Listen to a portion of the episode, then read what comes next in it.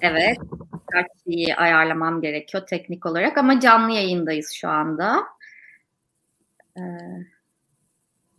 tamam. Ee, şeyde bir sorun var. Yayın yaptığımız yerlerden birinde bir sorun var ama biz başladık. Ee, herkese iyi akşamlar. Nabız'a hoş geldiniz. Bu akşam moderatör olarak ben de katıldım. Ee, Nezih'le ve İlkan'la beraberim. Ee, hoş geldiniz. Hoş geldin Nezih. Hoş bulduk Veril. Nasılsın? Hoş bulduk. İyiyim. Siz nasılsınız? Nasıl geçti? Hafta yoğundu. Çok olaylı. tamam. İlk anlık bir hafta oldu yani böyle insiderlar, herkes birbirini yiyor, kesiyor, bir şeyler oluyor. Ben de ilk anla yayın yapmayı yani böyle dört gözle bekliyordum açıkçası. Ya e, Insider'dan öte açıkçası ben de tam e, aksine şunu istiyordum. Ya biz işte tekrar bir Covid konuşalım. Gelişmeler oldu. İşte önemli aşılar bulundu. E, evet. E, daha e, nötr bir konu hakkında uzun uzun bir, bir bilim insanını konuk alalım. Öyle bir program yapalım istiyordum ama tabii gündem bizi bambaşka bir yere götürdü. E, evet. E, insanlar yayınımızı paylaşırlarsa daha fazla insana ulaşır. Daha da güzel şeyler konuşuruz diye düşünüyorum. E, yani bir yandan e, Beril hani geçen hafta ne güzel Amerikan sistemini konuşuyoruz. Orada daha nispeten daha dışarıdayız, daha nötrüz. Hani konunun çok da tarafı değiliz. Hani etkileniyoruz ama hani bir yandan da hani ilk etkilenen de biz değiliz diye umuyoruz en azından öyle söyleyelim. E, bugün e, birazcık daha terli terli diyelim, birazcık daha sıcak, birazcık daha heyecanlı bir şekilde kendi e, ne diyelim kendi bahçemize geri döndük. Kendi derdimizdeyiz. Bakalım. Bakalım. Ee, özel yayın yaptığımızda Amerika se yani ABD seçimleriyle ilgili özel yayın yaptığımızda e, aslında Biden önde götürüyordu ve kazanması bekleniyordu. E, biraz da merak edilen sonra Trump'ın ne yapacağıydı. E, Trump da bazı e, tepkiler gösterdi. E, koltuğu e, bırakmakta direniyor gibi. E, ben biraz oradan başlamak istiyorum. Yani Biden kazandı ve ee, anladığım kadarıyla usulen e, normalde e, bir Amerikan başkanı kaybettiği zaman hani devam eden 10 haftalık bir görev süresi var ama en kısa zamanda ayrılıp yeni başkana e, görevini devredermiş. Ama e, Trump söz konusu olduğunda böyle olmadı. Trump görevine devam ediyor. Bazı şeyler yapıyor. E, bazı adımlar atıyor. Aynı zamanda seçimle ilgili açıklamalarına devam ediyor e, legal ve legal olmayan e, oylardan bahsediyor. Aslında biraz oradan başlamak istiyorum. E, Biden kazanması, Trump'ın tepkileri e, ve sizin bu konudaki düşünceleriniz. İlkan sen başlayalım. Çok heyecanlısın, kıpır kıpırsın. Konuşmak istiyorsun görebiliyorum. Senle başlayalım o yüzden. Tamam. Ee, bu konuya hızla e, girelim. Amerikan sisteminde, Amerikan başkanlık seçimlerinde Amerika'da bir e, zaaf denilebilecek bir olay var. Amerika'da YSK yok. Yani teknik olarak. Amerika'da YSK muadili bir kurum yok. Yani Amerika'da seçimleri eyaletlerin kendileri düzenliyorlar. O yüzden de e, Amerikan seçimlerindeki e, yarışmacı kişilerin tavırları çok önemli. O dediğin concession speech yani e, ben yarışmayı kaybettim açıklaması aslında sistemin başlangıcını sağlayan bir açıklama oluyor e, Beril. Amerika'da Trump böyle bir açıklama yapmadığı için aslında e, sistem kilitlenmiş durumda fiilen. aslında e, seçimleri yaptıkları için ve birçok eyalette cumhuriyetçi olduğu için Amerika'da e, Trump'ın e, aslında bir e, şansı var. Yani burada böyle bir durum var. Yani Trump hiçbir şey yapamaz da değil yani. Gerçekten bir şey yapabilir ama ben burada Trump'ın e, her istediğinde yapabileceği kanaatinde değilim. Hatırlarsan o yayında da şunu söylemiştim. Bugün aslında 2024 seçimlerinin e, kampanyası da başlamış durumdadır. Ve Amerikan sisteminde şu an ciddi bir açık var. Amerikan establishment'ıyla e, Trump arasında ve Amerikan sağ establishment'ıyla da Trump arasında bir e, çatışma olacağını tahmin ediyorum ben. Olduğunu tahmin ediyorum hmm, tahminim e, ben Trump'ın bir çatışma sonucunda, bir mücadele sonucunda en sonunda iktidarı bırakacağı yolunda. Yani hani e, yani kendi tahminimi soracak olursam Amerika'da bu olacaktır en sonunda. Ama bunun sonucunda Trump kendisine haksızlık yapıldığını, kendisinin hakkının yendiğini de söyleyecektir ve 2024 kampanyası başlayacaktır. Hatta şunu da söyleyeyim ben e, Trump TV iyi bekliyorum açıkçası. Bir daha muhafazakar Fox TV'nin de sağında bir e, ulusal ulusal bir network'ün bu 4 yıl içerisinde ortaya çıkacağını düşünüyorum. E, e, aslında e, birazcık bu alt-right ekibini ben takip ediyordum. Ya bu ekip Trump'ın tamamen arkasındaydı. Çok ciddi bir şekilde motive olarak arkasındaydı. Trump seçildi. Seçilir seçilmez bu ekip dağıldı aslında.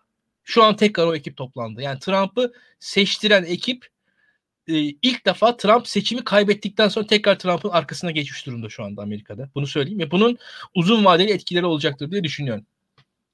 Ben tabii hala Biden'cıyım. Yani hani e, Biden'ın kazanacağını da düşünüyorum yani. yani Biden'ın sonuçta iktidar alacağına inanıyorum. Şu an gördüğüm odur. Nezih sen neler dersin bu konuda? Ee, ben neler derim. Şimdi e, Trump'ın reflekslerinden bahsedecek olursak aslında hani diyoruz ya otoriter popülist bir dalga e, dünyada yayılıyor. Trump da aslında o bu liderlerin kaybetme konusundaki refleksini iyi yansıtan bir lider oldu. Yani e, biz Türkiye için de işte başka mesela Polonya için de belki Macaristan için de e, aynı senaryolarla aynı senaryolarla karşılaşabiliriz eğer seçim böyle kafa kafaya biterse ki geçen sene biz 2019'da İBB seçimlerinde bunu tecrübe etmiştik. E, seçim tekrarlandı. Fakat ABD'de yani günün sonunda basın özgürlüğü var. Günün sonunda Cumhuriyetçi partilerde halen bir demokrasi bilinci var.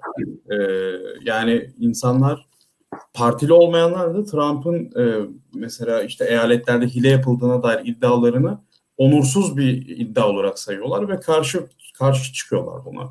Yani bu kültür oturmuş olduğu için bir şekilde insanlar Trump'a direnebildiler. E, dolayısıyla e, yani Biden'ın görevi devralmasında ben bir sorun olacağını düşünmüyorum ama e, Trump kaybederken de bunu bir şov e, işine çevir çevirecek ve geleceğe yatırım yapacak. Çünkü o bir duygusal hikaye kurdu seçmeniyle. E, bu hikayenin sürmesi adına e, şovuna devam edecek yani Trump bence. Ben böyle düşünüyorum. Peki o zaman şunu e, sorayım. Enes de geldi aramıza. Enes hoş geldin. Hoş bulduk. Ya kameramı ayarlayamadım. Onun için geç kaldım. Kusura bakmayın. Yok tam zamanında geldin. Aslında ekonomiyle ilgili bir soru soracaktım. Ha, ee, biraz Biden ve e, işte e, Berat Albayrak'ın istifasıyla bağlantılı olarak sorayım bunu. E, Biden'ın zaferi ve e, Albayrak'ın istifası. E, ya öngörülen işte Biden kazandıktan sonra aslında doların daha da yükselmesiydi. E, fakat e, hemen akabinde bir Albayrak istifası e, söz konusu. Albayrak'ın istifası söz konusu oldu. E, görevden af talebi söz konusu oldu. E, ve e, ardından e, dövizde bir düşüş yaşandı. E, Biden'ın seçilmesiyle dövizin artması beklenirken tam tersine bir düşüş yaşandı. Ben bunu sormak istiyorum. Yani siz bunu bekliyor muydunuz? E, piyasalar çok hızlı e, işte cevap verdi aslında Albayrak'ın istifasına. E, ama bu geçici bir rüzgar mı? Biden'ın e, zaferi aslında Türkiye'de ekonomiyi nasıl etkiler ve e, dövizi nasıl etkiler? Enes senle başlayalım.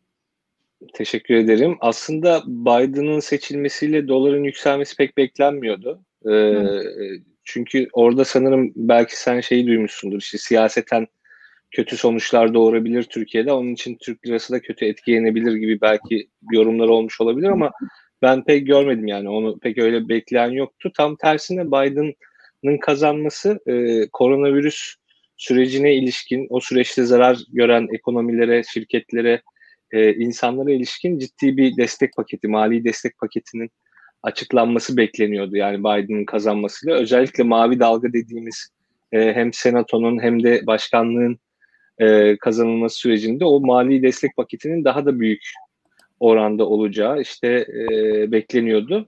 Zaten bu paket uzun zamandır bekleniyor Amerikan e, ekonomisi e, ekonomi e, Amerika'daki ekonomistler tarafından ama şey oldu. Seçim süreci onu biraz sekteye uğrattı. Yani orada senatoyla e, başkanlık makamının anlaş, anlaşım, anlaşamaması sonucu paket çıkamadı. E, çünkü Trump'ın açıklamak istediği paketin hem formasyonu hem de büyüklüğü biraz farklıydı ama demokratların yani senato demokratların elinde şu an e, hala değişmiş değil. E, demokratların açıklamak istediği paketin formasyonu ve büyüklüğü daha farklıydı. O nedenle o paketin açıklanması gecikiyordu. Biden seçilince de daha ciddi bir paket açıklanıp işte e, piyasaya daha fazla dolar sürülmesi, ekonominin biraz daha hızlandırılması için bunun yapılması planlandığından dolayı doların değerinin bir miktar düşebileceği e, öngörüsü vardı genel olarak. Şimdi Türkiye'de tabii o dolar düşüşünden nasibini alır diye genellikle bekliyorduk ama tabii o gerçekleşmeden senin sorduğun gibi hem Merkez Bankası Başkanı'nın görevden alınması ardından da Berat Albayrak'ın istifası gerçekleşti. Merkez Bankası Başkanı'nın görevden alınması sonrasında e, dolar tabii yükseldi haliyle çünkü orada bir e, aksaklık olduğu görüldü. Zaten para politikasına ilişkin de pek güven veren e, hareketler yapamıyoruz maalesef uzun zamandır. Fakat Berat Albayrak'ın istifası oldukça olumlu karşılandı. Tabii bu şu anlama gelmemeli. Yani Berat Albayrak gitti, tüm dertler bitti. Hani sorduğun sorunun esas kısmına gelirsek Berat Albayrak gitti, tüm dertler bitti anlamına gelmemeli. Olayın siyasi yönünü Nezih ve İlkan daha iyi yorumlar ama en azından piyasalar yönüne şöyle bakmak lazım. Piyasada şu an bir iyimserlik var. Ee, bunun nedeni e, işte Naci Ağbal'ın görece iyi bir bakanlık yapması, bakanlık döneminde çok ciddi hasar vermemesi en azından, e, çok büyük hatalar yapmaması, e, ardından da e, Lütfü Elvan gibi daha nötr, işte elinin altında medyası olmayan, işte çok büyük ihtimalle kendi işine odaklanacak olan sadece birinin affedersiniz e, bakanlık koltuğuna oturmasıydı. Fakat bunun sürdürülebilir olması için biz şeyi bekleyeceğiz. Yani şimdiden e, bazı açıklamalar geldi bugün Cumhurbaşkanı'ndan da e, konuya ilişkin. 19 Kasım'daki para politikaları kurulunun kararını bekleyeceğiz. Oradaki faiz e, artırımı kararını bekleyeceğiz. Faiz artırılacağı neredeyse kesin gibi. E, çünkü bugün hem Cumhurbaşkanı hem işte e, görev başına geldikten sonra Naci Abal hem de Lütfü Elvan e, üçü birden aslında buna ilişkin sinyaller verdiler. Piyasada bu e, hikayeyi satın aldı. Yani 19 Kasım'da ciddi bir faiz artırımı gelebilir e, gibi bir durum var şu an ortada. Fakat burada faiz artırımının miktarı önemli. Şimdi uzun zamandır e, zaten Türkiye ekonomisinde artık herkesin bildiği Cumhurbaşkanı'nın bir prensibi var. İşte faiz e, sebeptir, enflasyon sonuçtur. O nedenle faizler artarsa enflasyon da artar. Biz de enflasyonu düşük tutmak istediğimiz için faizleri artırmıyoruz. Onun bakış açısı böyle. E, fakat bunun dediğim gibi yani çok konuştuk. Hakikaten hiçbir e, mantıklı izahı da yok. Biraz daha e, çok ekstrem yani çok nadir durumlarda bu ancak gerçekleşebilecek bir şey. Normalde işte herhangi bir ekonominin işleyişinde böyle bir şeyin olması pek mümkün değil. E, bugünkü açıklamasında da yine Erdoğan hani güzel sözler söyledi şu açıdan. İşte Merkez Bankası'nın yanındayız dedi. Hatta bazılarını not aldım. Hani, gerekirse acı reçete uygularız veya katlanırız minvalinde bir şeyler söyledi. E, aynı zamanda Hazine Bakanı işte piyasa ekonomisi koşullarına vurgu yaptı ve piyasa ekonomisine mugayir kararlar almayacağını e, belirtti. Yeni bir sistem, piyasa ekonomisine daha uygun bir sistem e, kurmak istediklerini söyledi. Naci Ağbal da benzer yönde açıklamalar yaptılar. Bunun bunların hepsini birleştirince şu an yanlış giden şey faizin enflasyondan çok daha düşük olması, olması ve e, mev, Türk lirası mevduatları negatif faiz alıyor olmamız onun giderileceğini düşünüyoruz. Fakat dediğim gibi burada şey önemli. E, bu işin e, boyutu önemli. Şimdi e, Merkez Bankası'nın enflasyon beklentisi %15-16 yani gelecek döneme ilişkin. E, o seviyeleri en azından çıkarması lazım enflasyonu. E, o seviyeleri çıkarması demek aşağı yukarı e, yani 5500 bas puan faiz artışı yapması demek. Yani %5 e, faiz artırımı yapması demek. Bu en azından kurtarır bir oran. Ama e, bazı ekonomistlerin beklediği gibi yüzde iki üç yani 200-300 bas puanlık bir artış olursa ve bu da yine politika faizinde değil geç likitte penceresi dediğimiz o biraz yan araç olan yani çok sık kullanılmayan bir araç olan fonlama aracı üzerinden yapılırsa bu şeyi sağlamayacak maalesef. E, bu piyasadaki soğumayı sağlamayacak. Onun için yani şu an önümüzde iki tane seçenek var. Şu ana kadar söylemler güzel bir sıkıntı yok. Ee, ama biraz da harekete bakacağız. Çünkü hep söylediğimiz gibi, hepimizin söylediği gibi aslında ekonomide de birçok şeyde olduğu gibi yapılacak şeyler çok belli. Özellikle kısa vadede bu faiz işi. Şimdi bunun sürdürülebilir olup olmaması, orta uzun vadede etkisi biraz daha farklı konular. İlerleyen programın ilerleyen dakikalarında onları da konuşuruz. Ama kısa vadede ilk iş bu. Yapılacak şey belli. Sadece birilerinin yapması lazım. İşte onlar yapacak mı bekleyeceğiz. Yapmazlarsa farklı bir senaryo var. Yaparlarsa farklı bir senaryo var. Şu an için durum bu. Peki e, o zaman aynı soruyu Nezih'e de e, sormuş olayım. E, yani piyasadaki bu e, iyimserlik diyeyim. E, Biden'ın seç zaferi, üstüne al bayrağın istifası ve piyasanın buna hemen e, yanıt vermesi. Sen nasıl değerlendiriyorsun? Ee, şöyle bakıyorum. Ee, bence e, yani Trump'ın izolasyoncu dış politikasıyla birlikte e, Türkiye'nin daha Avrasyacı bir e, dış politika ve ekonomi e, politikası izlediğini biz gördük. Berat Albayrak da bu nedenle aslında ekonominin başındaydı. Yani başlı başına bir siyasi tercihti. E, Türk lirasının zamanla değer kaybetmesini ve bir şekilde e, Türkiye ekonomisinin ihracat yapabilmesini ve cari açık e, konusunda sıkıntı yaşamamasını, cari açığı kapayabilmesini e, amaçlayan bir tercihti Berat Albayrak'ın yapmak istediği şey. İşte devlet kapitalizm tartışmasına bunu gördük.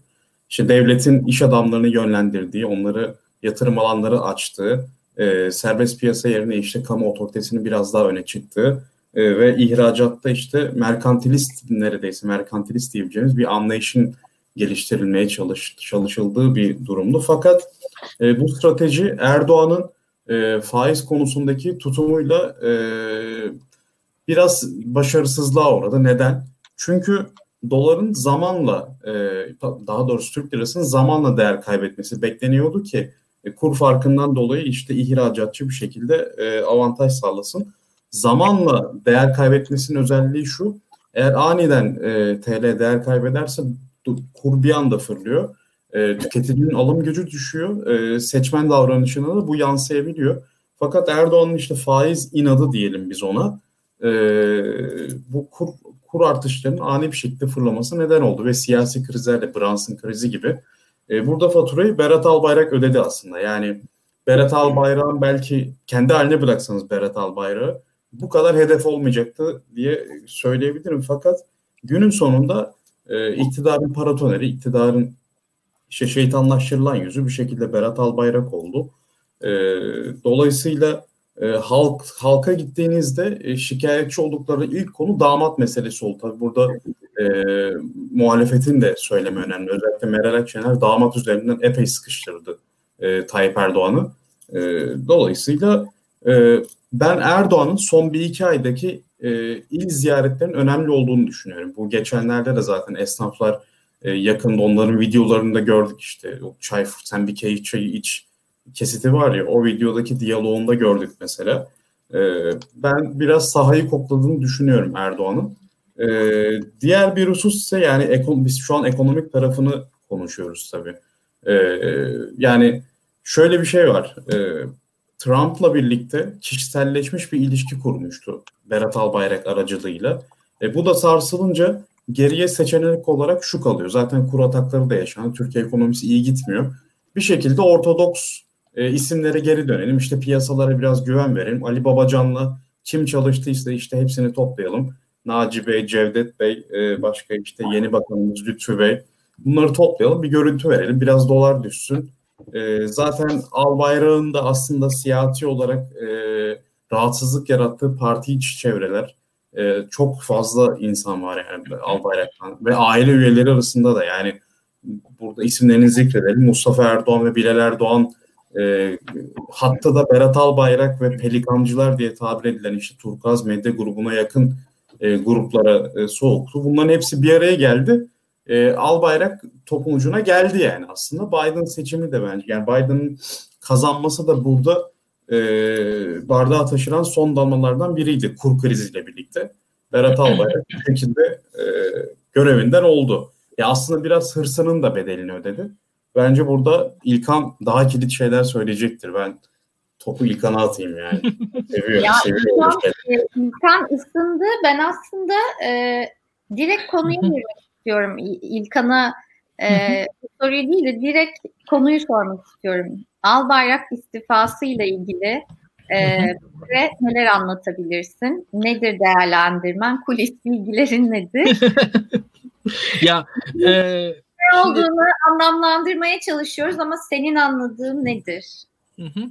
E, şimdi birkaç şey. E, ya genel olarak bakın şimdi kulis bilgileri tabii güzeldir ama kulis bilgileri e, sonuçta kulisi verenin bilgisini ve görüşünü yansıtır daha ziyade. Çok fazla e, şey yapmamak lazım. Yani hani kulis bilgisi üzerinden değerlendirmemek lazım. Hani açık istihbarat en iyi istihbarattır diye düşünüyorum ben. Hani açık istihbarat derken mesela Nezih Onurkur'un bahsettiği biz gözümüzle gördük Tayyip Erdoğan'a hani e, tepkileri gördük mesela. Evet, bu tepkileri gösteren insanlar Tayyip Erdoğan'ın bu yurt gezileri sırasında muhalif insanlar değildi. Tayyip Erdoğan açısından bu önemlidir. Bakın hani Tayyip Erdoğan'ın kişiliğine bakalım. Tayyip Erdoğan 15 yaşında İmam Hatip'te olduğundan beri neredeyse 50 yıldır bir grubun lideri olarak kendini konumlamış birisi. Bu insanın özelliği şu, grubun lideri olduğu zaman da hani herkes o alfalık falan der ya mesela belir.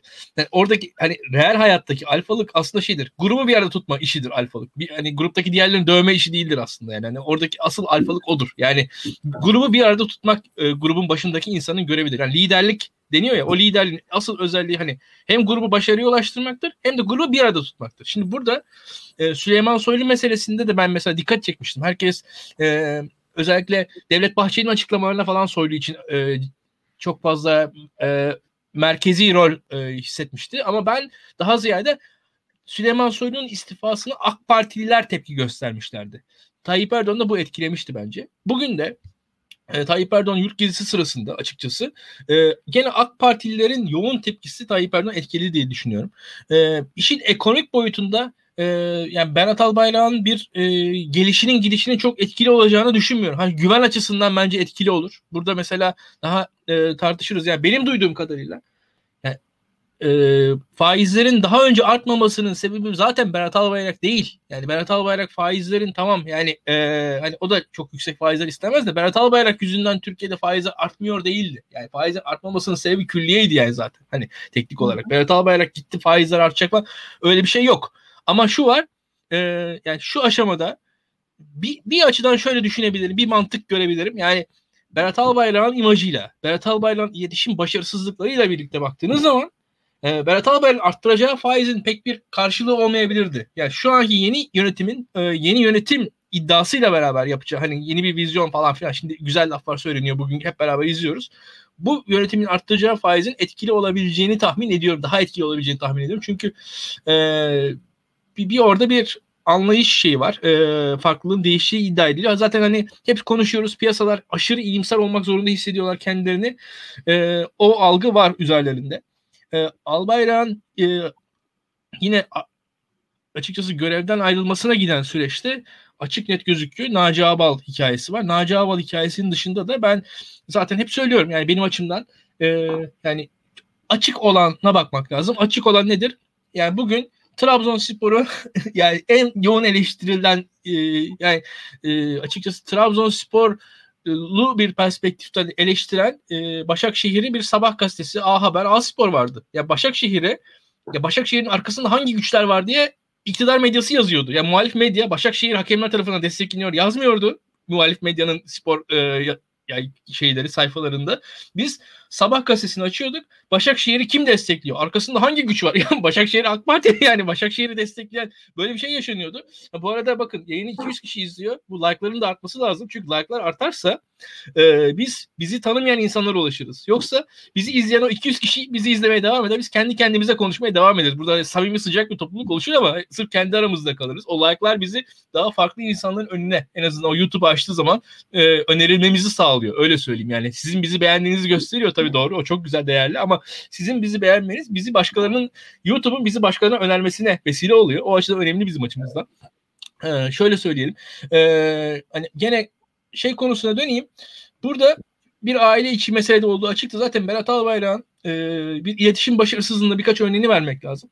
Yani Süleyman Soylu yani e, yu, mesela seven insanlar var ve gazeteciler falan da vardı. Yani öyle söyleyeyim. Bugün Berat Albayrak'ın yanında gazeteci falan da yok. Yani kendisini destekleyen kimse yok neredeyse yani. yani bu bu yalnızlık aslında iletişim başarısızlığının sonucudur. Ee, bu siyasetçi olmamanın sonucudur diye düşünüyorum. Bugün bugün bunların e, ceremesini çekiyor ki ya, göreceğiz. Mesela kendisine ama, e, ama Erdoğan'ın damadı olması bir anlamda onu daha güçlü bir konuma koymuyor mu? Ee, Tabii ki. Şimdi şöyle bir şey var zaten. Ya Süleyman Soylu'nun istifasını kabul etmeyen Erdoğan neden Berat Albayrak'ın istifasını kabul ediyor?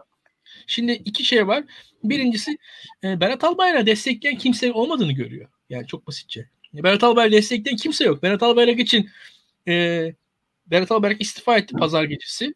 Ya Berat Albayrak'a samimi halktan bir destek yok. Artı diyelim nötr kişilerden diyelim. Nispeten nötr kişilerden. Veyahut da yani atıyorum Habertürk yazarlarından mesela. Tam iktidar yandaşı, yandaşı mı muhalif mi olduğunu belli olmayan bir, bir konumdaki insanlardan bir, hiçbir destek yok.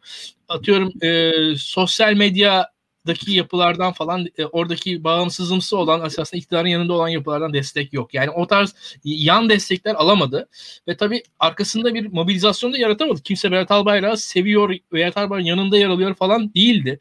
Öyle söyleyeyim. E, Berat Albayrak'ın zaafları bunlardı. Artı e, Nezih Onur Kuru'nun ifadesini biraz daha açalım. Yani ben bugün e, zaten bildiğim bir şeyin bir sağlamasını da e, hissettim. Ondan sonra daha da yoğun bir şekilde üzerine duracağım Beril. Artık bugün Berat Albayrak'ın istifasını ve bu istifanın kabul edilmesini Berat Albayrak'ın e, yerine gelen isimlerle beraber değerlendirmeye başladım. Yani özellikle bugün gördüklerimden sonra öyle söyleyeyim. Yani e, en basitinden Lütfi Elvan, e, e, neydi? Naci e, Naci Abal. Ya bu bu isimler AK Parti'deki e, şu an AK Parti'den ayrılmış biri Deva Partisi ekolü, biri Gelecek Partisi ekolü temsil eden ama AK Parti'de kalmış isimler. Yani e, o liderlik konusunda, alfalık konusuna değindim ya az önce. Bakın yani burada şöyle bir şey var. Yani yarın e, Deva Partisi'nde kim geçer AK Parti'den dediğimiz zaman AK Parti'de kalmış isimlerden şu geçer dediğiniz isim, isim Merkez Bankası'nın başına atandı. Yarın Gelecek Partisi'ne kim geçer diye AK Partili isimlere baktığınız zaman bunu iyi bilen birine yorumlattığınız zaman şu geçer dediğiniz isim bakanlığa atandı. Bunlar yani öyle rastgele olduğunu zannetmiyorum. Öyle söyleyeyim. Tayyip Erdoğan'da böyle şeyler vardır. E, Beril hatırlar mısın bilmiyorum. E, Hakan Fidan'ın Ahmet Davutoğlu Başbakanlığı zamanında istifası yaşanmıştı. Hakan Fidan evet. istifa etmişti. Hakan Fidan istifası da bir şekilde yok edilmişti. Daha önce de esasında bu istifa süreçlerinde evet böyle bir şey yaşanmıştı. Ve o süreçte aslında ipler Tayyip Erdoğan elinden biraz kopuyor gibiydi. Hakan Fidan'ın istifası çünkü Hakan Fidan Davutoğlu'nun yanında konumlanıyordu. Bir anda Davutoğlu artı Hakan Fidan yeni bir AK Parti başka bir vizyon falan bir şey olacak gibi oradaydı. Tayyip Erdoğan bir Hakan Fidan'ı e, Davutoğlu'nun yanından aldı ve aynı gün gitti Abdullah Gül'le görüştü. Şimdi bu aslında biraz şey yani bir anda sizin yerinize ben Abdullah Gül ekibiyle de işimi yaparım dedi o anda. O zaman öyle bir siyaset yapmıştı. Şu an e, sanırım parti içinde kendisi açısından bir sıkıntı hissetti. O yüzden o ekibe tekrar bir kapı açtı gibi duruyor. Ha, bunun hmm. e, sürdürülebilir olduğunu ben çok inanmıyorum. Hala da şöyle söyleyeyim. Tayyip Erdoğan açısından bence e, damadının istifasını, Berat Albayrak'ın istifasını kabul etmesi bir zaaftır. Öyle söyleyeyim. E, e, bu zaaf e, bir şekilde karşısına çıkacaktır diye öngörüyorum. Çünkü öyle ya da böyle e, yine Nezih Onur Kur'un ifadesi doğruydu. Paratoner etkisi gerçekten var. Yani burada çünkü bana absürt gelen bir adam var. Yani, yani daha doğrusu absürt gelen bir ortam var. Yani absürt gelen ortam şu. Yani ekonominin halinin bu noktaya gelmesinin temel sebebi yani bugüne geldiğimiz süreci başlatan şey Tayyip Erdoğan'ın ekonomik felsefesidir. Yani bu bir şekilde biraz İslami kökeninden, biraz kendi ekonomi anlayışından, kendi yaşadıklarından çıkarttığı şey diyor ki enflasyon faizin neticesidir diyor. Faiz sebeptir diyor. Faiz bu işlerin sebebidir diyor. Şimdi bu bakışla e, modern bir ekonomi nasıl yönetilir? Bu bakış içerisinde nasıl yönetilir ben anlamıyorum. Şimdi henüz Berat Albayrak mesela böyle ifade kullanmadı. Berat Albayrak mesela ben e, gazeteci olsam Berat Albayrak karşımda olsa sizce de faiz e, sebep enflasyon netice midir diye Berat Albayrak'a sorarım. Hatta bence yeni gelen Merkez Bankası Başkanı'na, yeni gelen Ekonomi Bakanı'na tek tek sorulmalı. Efendim sizce faiz netice enflasyon sonuç mudur diye sorulmalı diye düşünüyorum. Çünkü bu işin temelinde bu var. Yani bu e, bu oldukça bugün ilk aşamada tabii ki bir şekilde e, yani Enes söyledi hani bir bir e, bir baharda yaşayabiliriz biz ama e, hatırlayalım e, biz nispeten daha siyasal olarak ekonomiyi yorumladığımız için 2018'in sonlarında e, Berat Albayrak faizleri arttırdığı zaman Enes hatırlıyorsunuz. O zaman da Berat Albayrak ilk bir ekonomi bakanlığının başında faiz arttırımı vardı. E, o zaman da e, dolar 7 liralardan 5,5 liralara inmişti yıl sonuna kadar. E, ve o zaman e, her ne kadar bizim gibi muhalifler olmasa da bir kısım daha nötr iktisatçılar, Atilla Yeşilada gibi o zamanlar Berat Albayrak'a bir kredi açmışlardı. E, ancak biz bunun siyaseten sürdürülemez olduğunu söylemiştik ve biz haklı çıkmıştık ne yazık ki açıkçası. Bugün de ben aynı sürecin tekrar yaşanabileceğini öngörüyorum. Yani bir faiz arttırımı olabilir. Arkasından e, yine belli e, naif iktisatçılar belli bir kredi verebilirler ama sürecin sonunda e, Tayyip Erdoğan'ın felsefesini değiştirdiğini görmüyorum. Tayyip Erdoğan'ın bir şekilde hatta damadının orada olmamasından dolayı daha doğrudan e, müdahil olabileceğini düşünüyorum ki hatırlayalım ya Berat Albayrak öncesinde hangi figürleri biz konuşuyorduk? Tamam Ekonomi Bakanı Mehmet Şimşek'ti ama en çok konuştuğumuz isimler Cemil Ertem, Yiğit Bulut gibi siyasetçilerdi. Yani ekonomistlerdi. Bak o zaman şimdi Berat Albayrak öncesi Türkiye'de hani bir de şey vardı Yiğit Bulutlar vardı. Yani şu an e, açık konuşayım yandaş medyanın nispeten düşük seviyeli insanları tarafından Naci Ağbal'ın, Lütfü Elvan'ın ben eleştirilebileceğini öngörüyorum şu an gelecek 6 ay içerisinde. Çok net yani tahminim budur benim. Burada söyleyeyim bunu. Gayet gözüküyor bu. Çünkü... Peki burada e, bir soru sormak istiyorum e, sana tekrar. E, Erdoğan'la ilgili bugün Abdülkadir Selvi'nin yazısında şey diyor. Yani Erdoğan bundan sonra e, ekonomiye bizzat daha çok müdahil olacak diyor. E, aslında bugün bir anlamda bunu gördük yaptığı açıklamalarla. E, buna ne diyorsun? Yani bu karara ne diyorsun? Hı hı. Ya şimdi işte zaten tehlike orada. E, açık konuşayım. E, çok e, hani ne diyelim doğru kelimeyi bulmakta da zorlanıyorum ama çok en azından oryantal bir e, yaklaşım da olsa ekonominin başında Berat Albayrak olması Berat Albayrak damatlığından gelen aile içerisinden olmasından gelen bir e, özellik sağlıyordu. Şu an bu da olmadığı için ben e, ilk aşamada evet olumlu kararlar gelebilir ama uzun vadede ne yazık ki e, daha vahim şeyler bekliyorum. Tayyip Erdoğan'ın doğrudan müdahil olmasının sonuçları e, kısa vadede değil ama uzun vadede daha tehlikeli sonuçlar getirebilir ki yani burada işte söyledik ben bugün e, Tayyip Erdoğan eski Londra toplantısını Enes çok iyi bir yatırımcılarla buluştu. Yani orada bu e, ekonomik felsefesini anlatmıştı ve e, Türkiye hakkında birçok ekonomist yani bu bu insan yatırımcıların hepsi böyle Türkiye düşmanı falan değiller. Yani parasına bakan falan insanlar. E, bir anda Türkiye'ye dair algı değişmişti. Bugün zaten biraz zor borçlanıyorsak o toplantının etkisi vardır diye düşünüyorum. E, yarın bir gün Tayyip Erdoğan tekrar bu toplantılara katılmaya e, yatırım, uluslararası yatırımcıları Türkiye'ye yatırım yapmak için bu yaklaşımlarla ikna etmeye kalkarsa işi zor olur diye düşünüyorum. Ee, peki Enes, e, sana da aslında e, aynı soruyu sormak istiyorum. Yani Erdoğan'ın e, bizzat e, ekonomide söz sahibi olması e, ekonomiyi nasıl etkiler e, ve e, ek olarak şeyi de sormak istiyorum. Yani Biden'la ilgili belki sen dedin işte seçilince doların düşmesi bekleniyordu diye ama Biden denince Türkiye'nin aklına ilk gelen e, az çok bilen insanların aklına ilk gelen şey e, Amerika'nın Türkiye'ye yaptırımlarını Biden'ın onaylayabileceği ve bunun Türkiye ekonomisine yaratacağı e, sonuçlar. E, bir de bu açıdan düşünürsek e, bizi nasıl günler bekliyor? Bunu sormak istiyorum sana. Evet, şimdi ilk olarak ilk sorundan başlayayım. İlkan'ın söylediklerine katılıyorum hakikaten. Ee, şeyi ama orada böyle farklı bir senaryo da olabilir bu Erdoğan daha çok müdahil olacak kelimesinde ya da cümlesinde.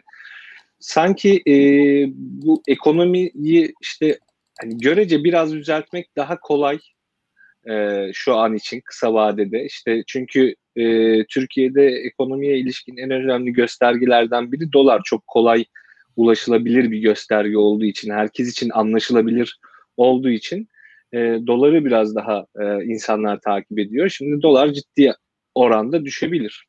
E, belki bunu işte Erdoğan müdahil oldu, doları düşürdü tarzında yorumlayabilmek, ileride böyle bir şeye kapı açabilmek için söylüyor olabilirler. Onu bilmiyorum. Yani bu spekülasyon e, şu an yani söylediğim sadece e, bir tahminimi söylüyorum. Ama e, ben eğer biraz anlayabiliyorsam bu arkadaşların iletişim stratejisi, stratejisini biraz böyle e, çetrefilli e, yolları kullanacaklarını düşünüyorum. E, ikinci olarak bu uzun vade veya orta vadede nasıl etkiler konusu e, şuna biraz bağlı.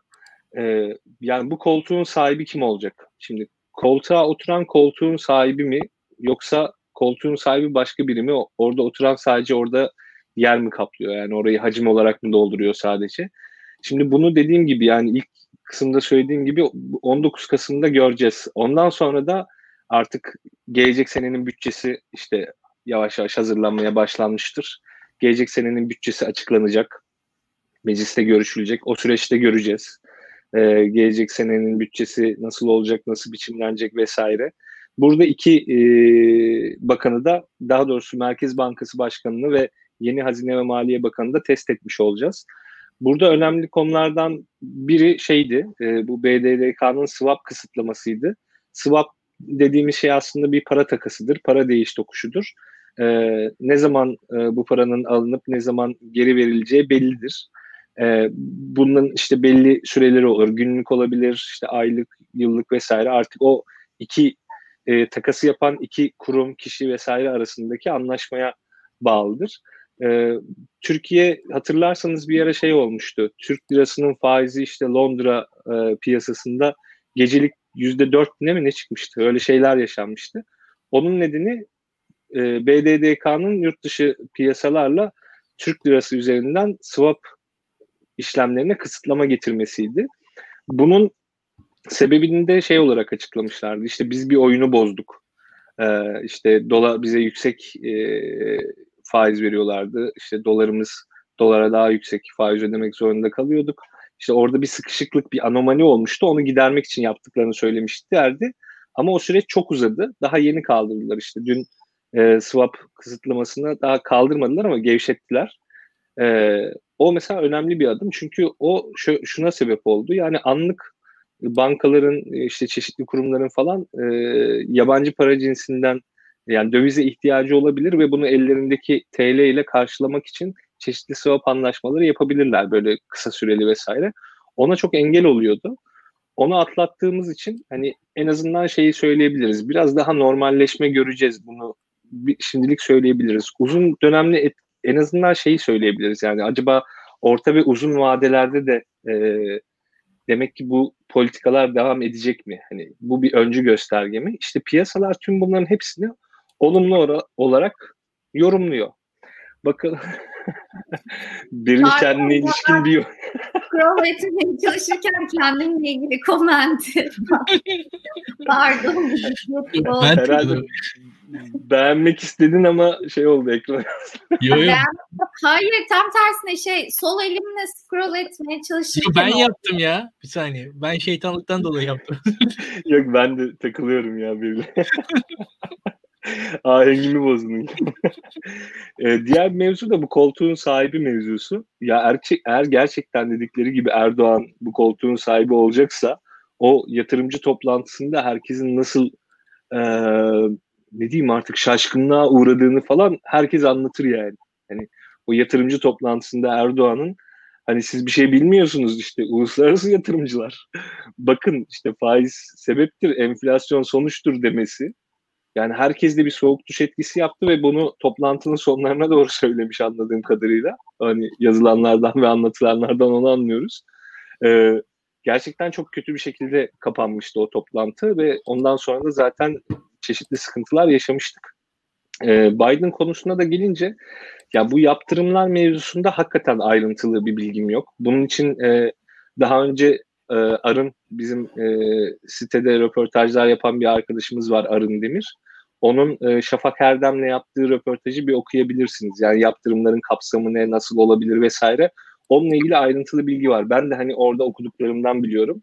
Onunla ilgili yani yaptırımların ne olacağı, işte hangi yaptırımın uygulanıp uygulanamayacağını bilemem ama etkisi tabii ki senin söylediğin gibi olur. Yani eğer bir yaptırım gelirse bu ciddi anlamda Türk lirasının yeniden değer kaybına yol açabilir. Bazı ihracat kanallarının kapanmasına dahi gidebilir bu iş ki biz şu an e, yani Türkiye ekonomisinde yapılmaya çalışılan şey Türk lirasının değerini düşük tutup işte Nezih'in anlattığı gibi e, ihracatı artırmak. Bu dinamik tam olarak böyle işlemese de yani attığınız taş bazen ürküttüğünüz kurbağaya değmese de bir şekilde işler, her zaman işler. Oradaki mekanizma zaten çok basit işte. Türk lirasının değeri düşerse Türkiye'de üretilen mal ve hizmetler ucuzlar. Yurt dışındaki insanlar için daha ucuz hale gelir. Onun için Türkiye'den alırlar bu mal ve hizmetleri. Bu mekanizmayı çalıştırmak istiyorlar. Çin'in uzun dönem uzun süredir yaptığı bir yani e, devalüasyonlarla vesaire e, Çin uzun süre böyle bir strateji gütmüştü. Fakat orada işte bizim Çin'den farklı özelliklerimiz var. Yani biz Çin kadar büyük ölçekli bir ekonomi değiliz. Onlar kadar verimli olamayabiliriz. Şimdi kapasite kullan yani kapasitemiz belli. Şimdi kapasite kullanım oranları düşük. Ee, yavaş yavaş artıyor sanayide kapasite kullanım oranları. O oranların bir sınırı var. Şimdi iki yönlü e, sınır var önümüzde. Bir sanayi kapasitemiz belli. Bunun bir sınırı var eğer hakikaten Türk lirasının değerini o kadar çok düşüreceğiz ve o kadar fazla mal ihtiyacı olacaksa yani ihraç edebilmek için o kapasiteyi bir kere artırmamız lazım. O kapasiteyi artırabilmek için de yatırım çekmemiz lazım. Çünkü Türkiye'de bu kapasiteyi artıracak kadar tasarruf yok. Yani ancak yatırımlarla bu yapılabilir. Bu tasarrufların krediye dönüşmesi, iç tasarrufların krediye dönüşmesi ve yabancı yatırımcının e, işte yatırımına çok da muhtaç olmamak için de başka bir mekanizma lazım. O da bu sefer tam tersi etkiliyor.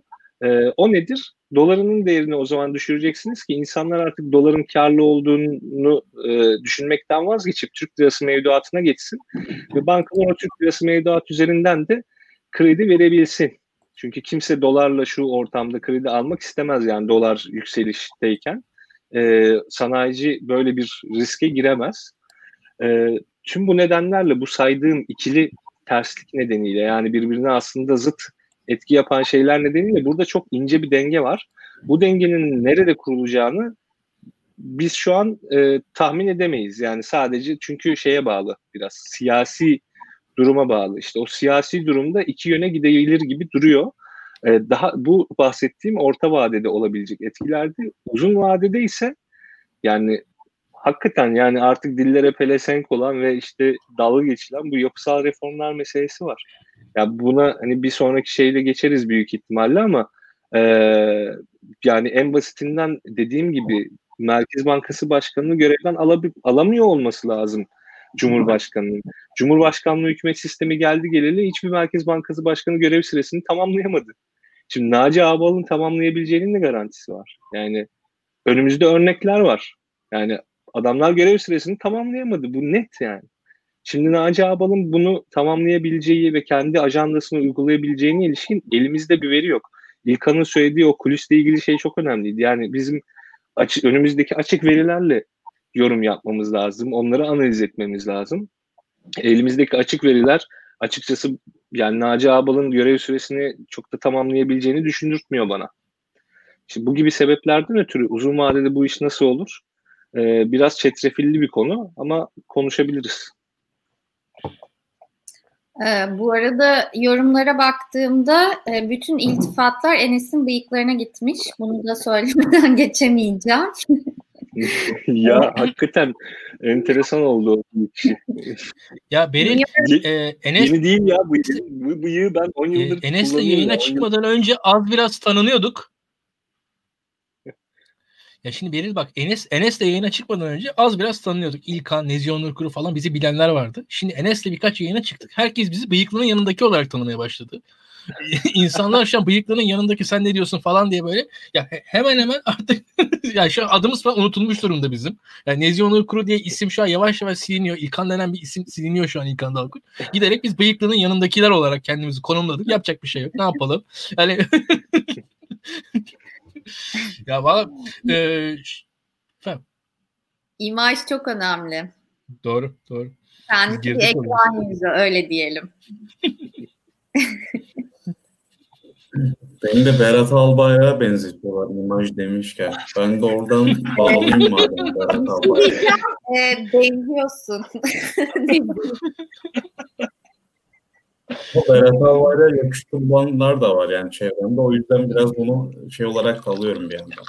E, yani olumlu bir yorum olarak da alıyorum. Ya, e, biraz buradan atlayayım Berat Albayrak'la Buradan geri dönüş yok lütfen devam. ya şimdi Berat Albayrak dediğimiz gibi e, kendince bir vizyona sahipti aslında. Enerji Bakanlığı'nda da e, şu an şey AK Partili değilim ama gibi yorum yapacağım da Enerji Bakanlığı'nda hakikaten fena değil. Yani yenilenebilir enerji konusunda falan biraz vizyonlu biri olduğunu söyleyebiliriz bakanlığın sürecinde. Ee, ekonomide de işte Enes'in az önce anlattığı gibi Çin modelini e, Ya Nezi lafını keseceğim ama çok özür dilerim. Albayrak... Ya ya bu Çin modelini uygulamak Tabii. istiyor. Gerçekten birkaç yayında da vurguladık ama ya tam da öyle değil. Onu sonra da hep açıklıyorum da ya bu adamlar doları düşürmemek için hmm. hakikaten Merkez Bankası'nın rezervini yaktı yani. yani şey artırmak için. Yani 5.95'te saklamak için. Ya yani, olmayınca Çin modeline dönüyoruz gibi bir şey oldu. Yani ama, bir karmaşa ya, da var. Yani aklında hep var büyük ihtimalle ama işte Enes e, şey gibi Nasrettin Hoca hikayesi. Ya düşmüş şimdi, zaten inecektim demiş yani. Onu... ya vallahi hakikaten biraz öyle. Ha. Ben, ben, ben de öyle değil mi? Ya şöyle bir durum var benim gördüğüm kadarıyla. Şimdi biz e, Ziya Hoca ile bir politik ekonomi makalesi yazmaya çalışıyoruz. Aslında Türkiye'de yani 2008 krizinden sonra sadece Türkiye değil gelişmekte olan ülkelerde yani Viyana'nın doğusunda kalan ülkelerde diyeyim. Gerçi Brezilya falan da var da neyse. Ya buralarda şey var işte kendi biz batıya bağımlı kalmayalım, dış yatırıma bağımlı kalmayalım. Kendi işte e, üretimimiz olsun. Kimseye bağımlı olmadan ihracat yapalım. E, cari açık olmasın. İşte güllük gülistanlık yaşayalım gidelim filan. Böyle büyük ülkeler olalım. E, bölgesel güçler olalım modunda bir e, kayış vardı yani o Batı 2008 kriziyle çünkü liberal uluslararası kurumlar biraz zayıfladı. Meşruiyeti de azaldı. Başarısı da azaldı. E, Türkiye'de böyle bir şey vardı. Ama şöyle bir durum var. Senin dediğin bence e, yani şimdi Türk lirasının zamanla değer kaybetmesini istemek ayrı bir şey. Bir de Tayyip Erdoğan gibi sürekli siyasal ekonomik krizlere imza atarak bir anda piyasalara alt üst, alt üst etmesi ayrı bir şey. Yani bazı hedefler vardı. Mesela ben şimdi hatırlamıyorum da bu YEP'ler vardı. Evet. Sunumlarıyla dalga geçiyoruz ama yani orada bir hedefler konuyordu mesela. Ama Tayyip Erdoğan sağ olsun bir şekilde faizlerin artırılması o politikaya karışıyor Merkez Bankası'na. Bir yandan işte açıklama yapıyor. Bir yandan Amerika'ya da bir gidişiyor filan. Dış politikada bir şeyler oluyor. İşte seçim tekrarlanıyor. Ya Türkiye öyle bir yer ki e, seçim tekrarlandı. Yani bu çok ilginç bir şey. Yani gerçekten biz şu an ne bileyim Fahrettin Altun Cumhurbaşkanı olsun, Berat Albayrak Altun diyorum orada. İşte Berat Albayrak kendi ekonomi bakanı olsun. Muhtemelen onlar gerçi onlar ise seçimin tekrarlanmasını da ya yeniden yapmazlar böyle bir şey ne bileyim ya da o sürece getirmezler. Daha farklı bir aday seçerler filan. E, Tayyip Erdoğan faktörü gerçekten şey yani Türkiye için e, büyük bir belirsizlik katıyor. Çünkü liderlik stili o şekilde. Krizlere dayalı bir şekilde e, kendi hikayesini yazan birisi. Dolayısıyla burada Berat Albayrak'ın suçu şey oldu. Şu an mesela Tayyip Erdoğan'a biz eksilerini sayıyoruz sayıyoruz ama anket bir geliyor adam yüzde elli, elli ile mesela popülerliği yüzde elli işte Ekrem İmamoğlu 50, Mansur Yavaş 50, Soylu 45 e bir de Berat Albayrak'a bakıyorsunuz 20'lerde. Yani normalde Devlet Bahçeli mesela 38-40 alıyor. Ne bileyim Abdullah Gül bile 30 alıyor. Yani Abdullah Gül'ü şu an Kemalistler sevmiyor, AK Partililer sevmiyor, MHP'liler sevmiyor. İşte seven belki Deva Partililerdir hani bizatihi. Belki HDP'lerin bir kısmıdır işte çözüm sürecindeki yumuşak davranma. Turan buna rağmen yine de %30'luk e, bir beğeni toplayabiliyor. Berat Albayrak %23'e kadar gerilemiş bir durumda. Yani Ahmet Davutoğlu'ndan da geride neredeyse Selahattin Demirtaş filan seviyesinde yani. Yani HDP'li siyasetçi kadar az sevilen bir durumda. E, dolayısıyla e, burada biraz bence şey var. Hani erken seçim tartışmaları falan yapılıyor bilmiyorum. O, o spekülasyona girmek istemiyorum ama bence şunun farkına vardı iktidar. Gerçekten iyi durumda değiller. Yani bu devlet kapitalizmi hikayesi de iyi gitmiyor. Çünkü Türkiye'de şu var. E, bizde kamu iktisadi teşebbüsleri çok başarılı değil e, kamuda e, yani yönlendirebildiği çok sayıda işte yerli üretici yok aslında işte o verimliliği sağlayabilecek kapasitemiz yok. E, krediler neye gidiyor? İşte inşaat kredisine gidiyor. Ne bileyim işte küçük şirketleri, mikro şirketleri e, bir şekilde ayakta tutmaya yarıyor. Bugün Bahadır Özgür'ün yazısında vardı. Yani Türkiye'de e, işletmelerin %99'u ya mikro ya da küçük e, boyutta. E, %66'sı da oradan mikro yani 10 kişiden az çalışan olan yani böyle çok büyük katma değer üretemeyecek e, kapasitede. E, ya esnaf cumhuriyetiyiz yani aslında günün sonunda. üretici cumhuriyeti olmaktan çok uzağız. E, dolayısıyla bu plan işlemeyince bence biraz şey var. Yani sahayı da görüyorlar. Bir şekilde anketler ellerine geçiyordur yani. E, eskiye dönelim biz. Hani eski iyi AK Parti imajı var ya. Eski iyi, iyi AK Parti imajı da işte nedir? Başkanlık öncesi, damat öncesi bir şekilde bu yerleşti çünkü. Yani o damat argümanı iktidarın da ağzına geçti. Çünkü baktığınızda damadı savunan aslında bir tek Turkuaz medya grubu var. Turkuaz'ın dışında kalan hatta TRT TRT bile yani çünkü biz TRT'de kimlerin etkili olduğunu biliyoruz. Yani İlkan daha çok sever bu bahisleri de.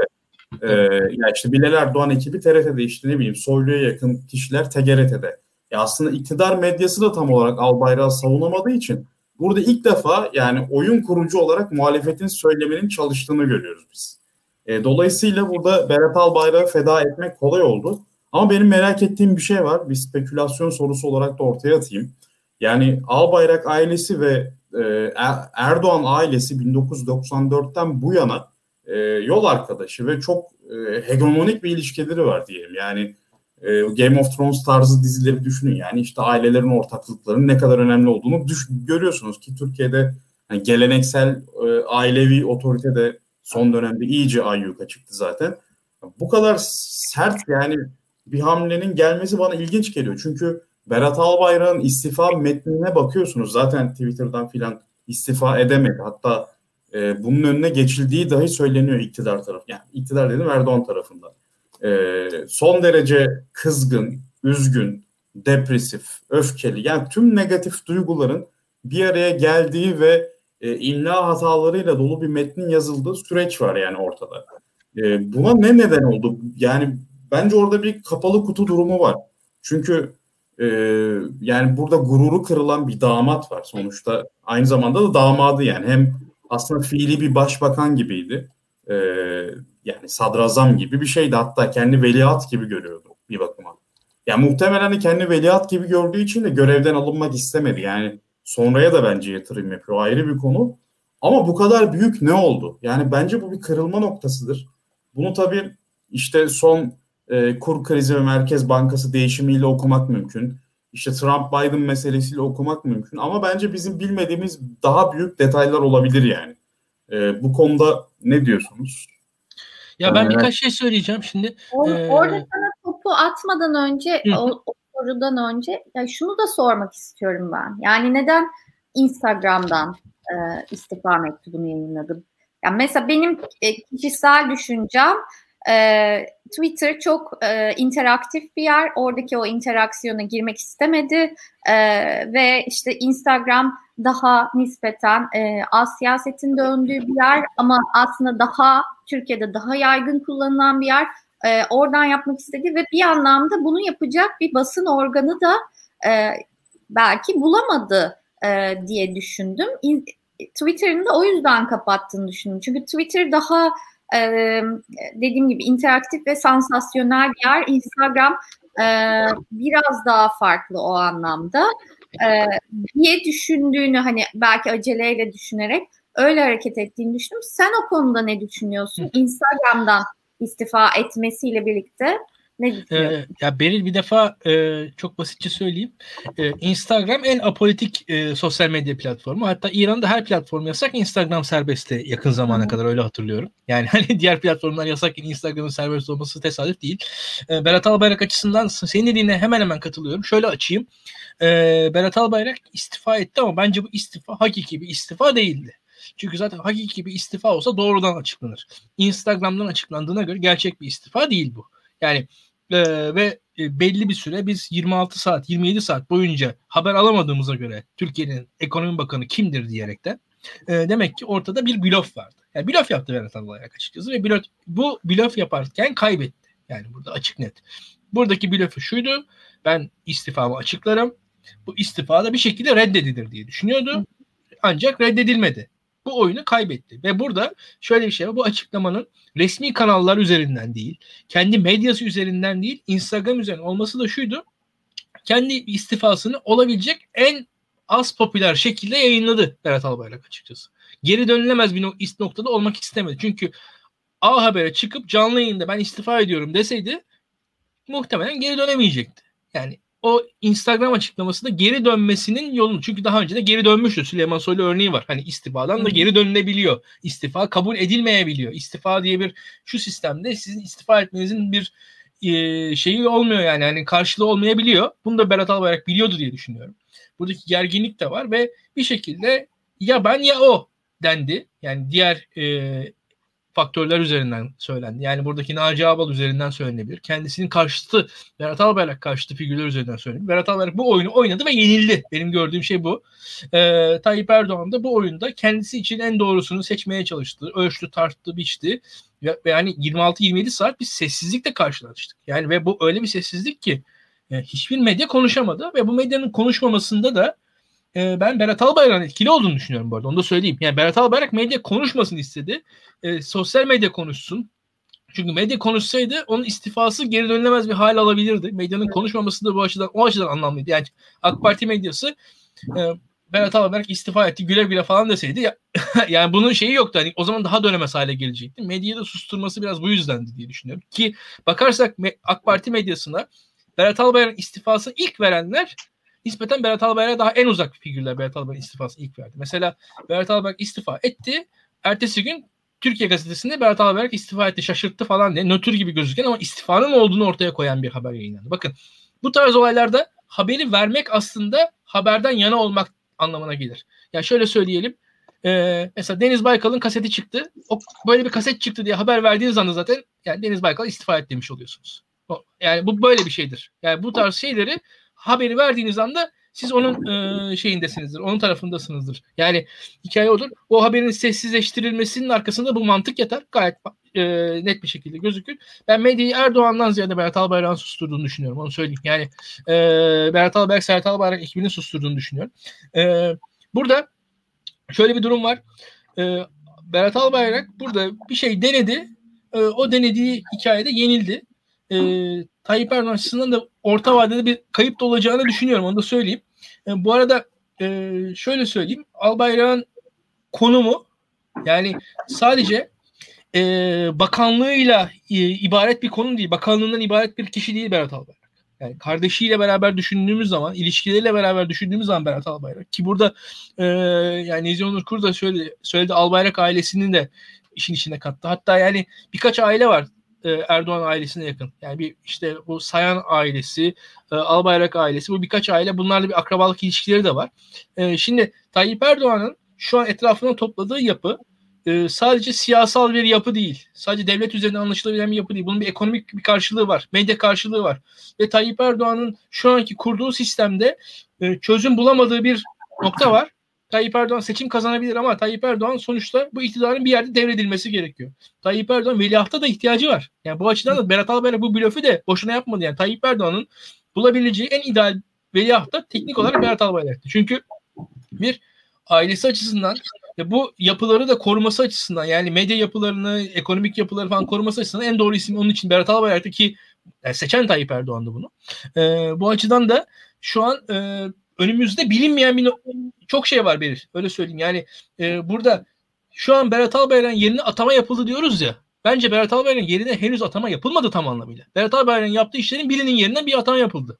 Berat Albayrak'ın yaptığı işlerin diğerlerinin yerine yerlerine atama yapılmadı. Yani Berat Albayrak'ın yaptığı 10 tane iş vardı. Onun bir tanesi bakanlıktı. Ya faiz oranı artar azalır. Yani onu ya teknik bir konu. Enes'te konuşuruz onu yani. Hani Berat Albayrak bundan ibaret değil ki.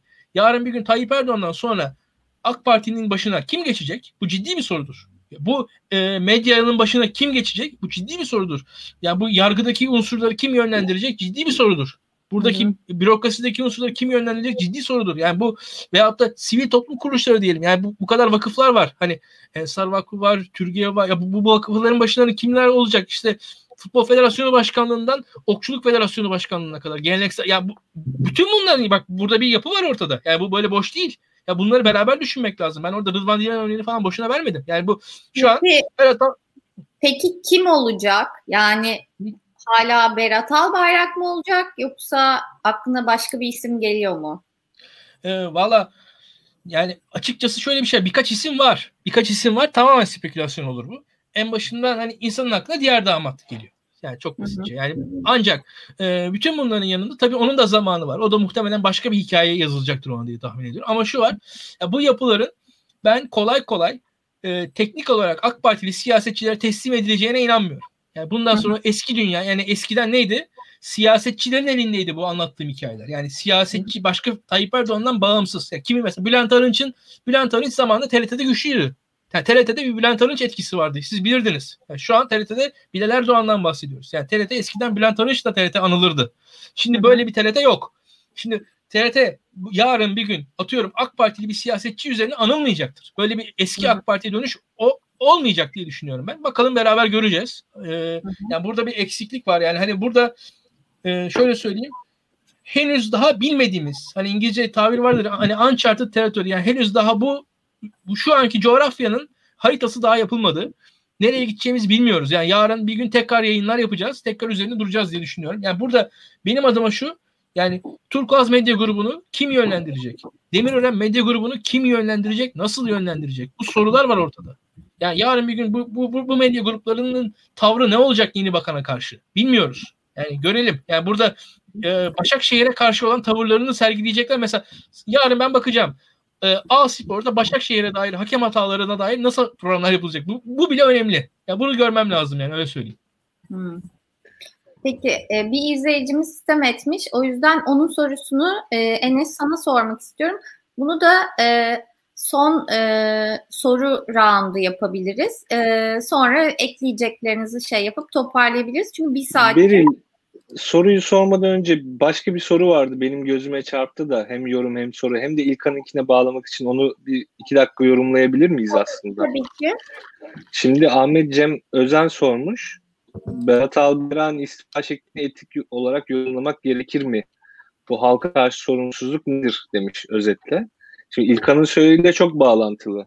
İlkan ne diyor? İşte A Spor'daki yorumlara bakacağız, şuna bakacağız, buna bakacağız. Yani hakikaten ya koca bir ülke yani. Böyle bir biz buna mecbur muyuz yani? Bunu yapabilir miyiz? Çünkü bu hakikaten büyük bir sorumsuzluk. İşte bu hale gelmemiz zaten bu sorumsuzluk sorumsuzluk silsilesinin eseri. Yani ekonomik yönü de var bunun, kültürel yönü de var, işte sosyolojik yönü de var, siyasi yönü de var. Berat Albayrak'ın istifası da yani onu daha önceden de söylemiştim. Yani saf kötülük. Yani ya bir yabancı basın mensubu olarak yani düşünün yani bir hani siz bir haber yapacaksınız.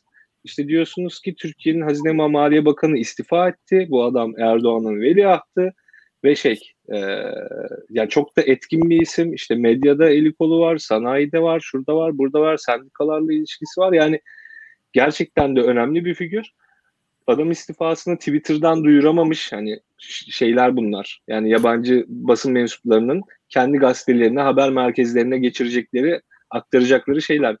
Twitter'dan duyuramamış, Twitter hesabı kapanmış, Instagram'dan duyurabilmiş. İşte hiçbir gazetede bunu 25 saat falan haber yapmadı.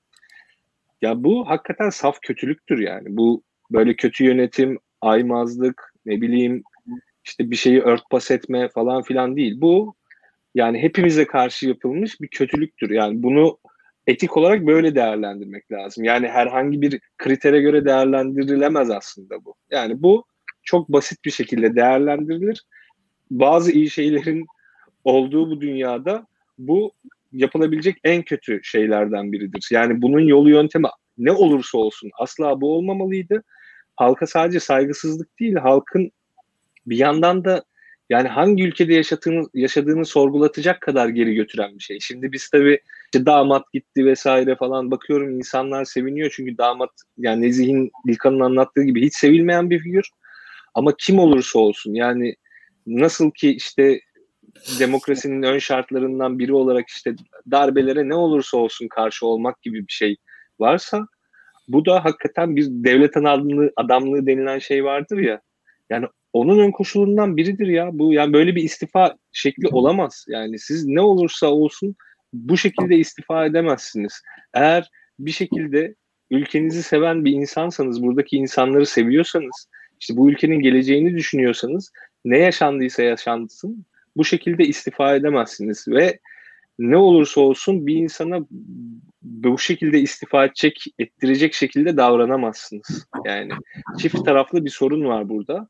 Çok yani bence burada yaşanan şey çok hoyratça böyle birbirlerine karşı da artık aralarında ne geçti bilmiyorum. Çok hoyratça şeyler yaşandığını düşünüyorum ben. Yani devletin üst kademesinde böyle şeylerin olmasının işte bize yansıması bu. Yani bize yansıması ilkokul diliyle yazılmış. İşte Facebook'ta dalga geçtiğimiz e, tipler tarafından yazılmış gibi duran işte bir istifa mektubu. Yani Türkiye'nin devlet kapasitesi bu mu? Yani bu mu yani? Bakan böyle mi istifa eder? Yani çıkıp yani bir yüzünü gösterip bir yayın bile yapsaydı bundan daha iyi olurdu. Yani bu adam ortada da yok. Yani kaçtı mı, gitti mi, öldü mü, kaldı mı? Hani bunları tabii şey olarak söylüyorum, deyim olarak. Yani nerede? Yok. Yani bu işte biz hepimiz şu an bu istifaya bu şekilde neden olanların ve istifayı bu şekilde hayata geçirenlerin hepsinden daha vatanseveriz. Yani şu an o konumdayız.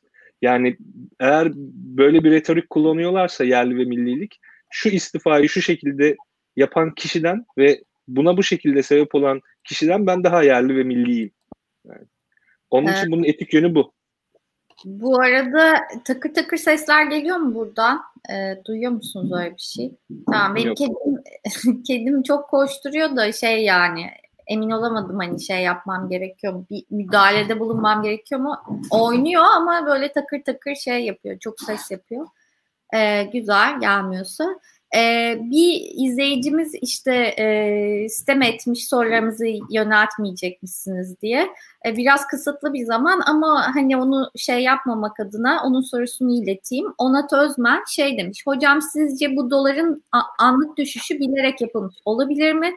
Yani devletin dolar ihtiyacı olmuş olabilir mi? Çünkü bence yine fırlayacak gibi geliyor dolar kuru. Hadi hayırlısı demiş. Ee, yani şöyle bilerek yapmadan kasıt anladığım kadarıyla şeyi soruyor. Yani manipüle edilmiş olabilir mi? Hı hı. Yani orada spekülasyonla manipüla, manipülasyon arasında bir fark var çünkü manipüle etmek biraz daha suç içeren bir şey piyasalarda. Anladığım kadarıyla bunu ima ediyor. Yani piyasada böyle bir şey yapmak pek mümkün değil. Yani belli e, durumlar haricinde mesela biraz önce anlatmıştım ya doların 5.95'i geçmemesi için ne yaptılar? 100 milyardan fazla 100 milyar dolardan fazla Merkez Bankası rezervini erittiler. Şimdi eğer böyle bilerek doların fiyatını indirip çıkartabiliyor olsalardı onu yapmazlardı zaten. Ya piyasa içerisinde ya piyasa öyle bir mekanizma değil. Yani devlet adamları oturup karar verip ya da iş adamları oturup karar verip bir şey yapamıyor. Çok fazla yönü var. Çok fazla insan bu işin içinde. Bu piyasa dinamiklerinden kaynaklanan bir şey. Anlattığım gibi işte Naci Ağbal'a olumlu tepki verme, işte Lütfü Elvan nötrdür, yani işini yapar vesaire. Tüm bunlarla ilgili olumlu e, gelişmeler yaşandı. İşte Erdoğan'ın demeci yumuşaktı vesaire ondan dolayı oldu. Yani bunun manipüle manipülasyonla yapılabilecek bir şey değil bu.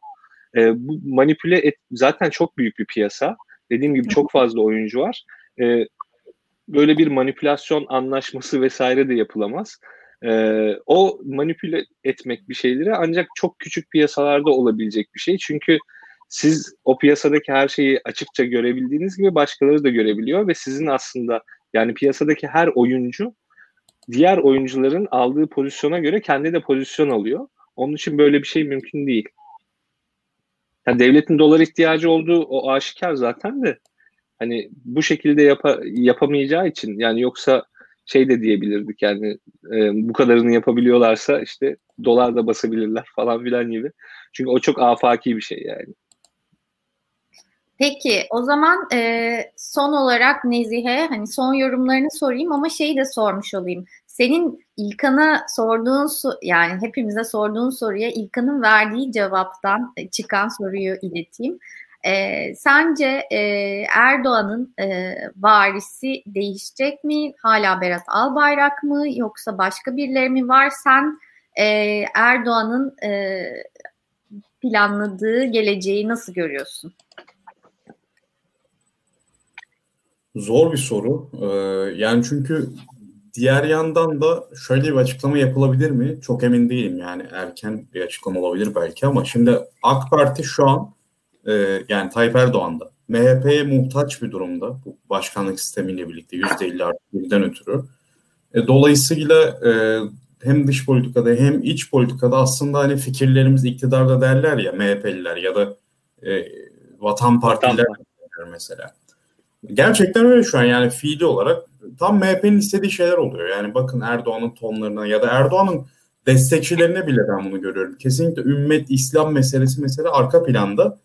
Ama işte milliyetçilik, Türkçülük falan bunlar çok ön planda. İşte yani en İslam'a yakın şey Osmanlıcılık olabilir. O da zaten yine MHP'nin hinterlandında kalabilen bir şey. Ee, yargı atamalarında veya bürokrasi atamalarında da yani daha üst kadrolardan bahsediyorum. Ordu'da keza. Ee, ben İslami çevrelerin çok ön planda çıkmadığını düşünüyorum. Ee, burada bir rahatsızlık e, hissediliyor olabilir. Ayrıca e, bence AK Partililerde ve İmam Hatiplilerde özellikle şu korku her zaman var. E, biz her zaman nefret edildik bir şekilde fırsat ellerine geçerse bu ülkücü olsun, Kemalist olsun fark etmez bizi de temizlerler. Yani Fethullahçılar nasıl temizlendiyse belki onlar da aynı korkuyu yaşıyor olabilirler.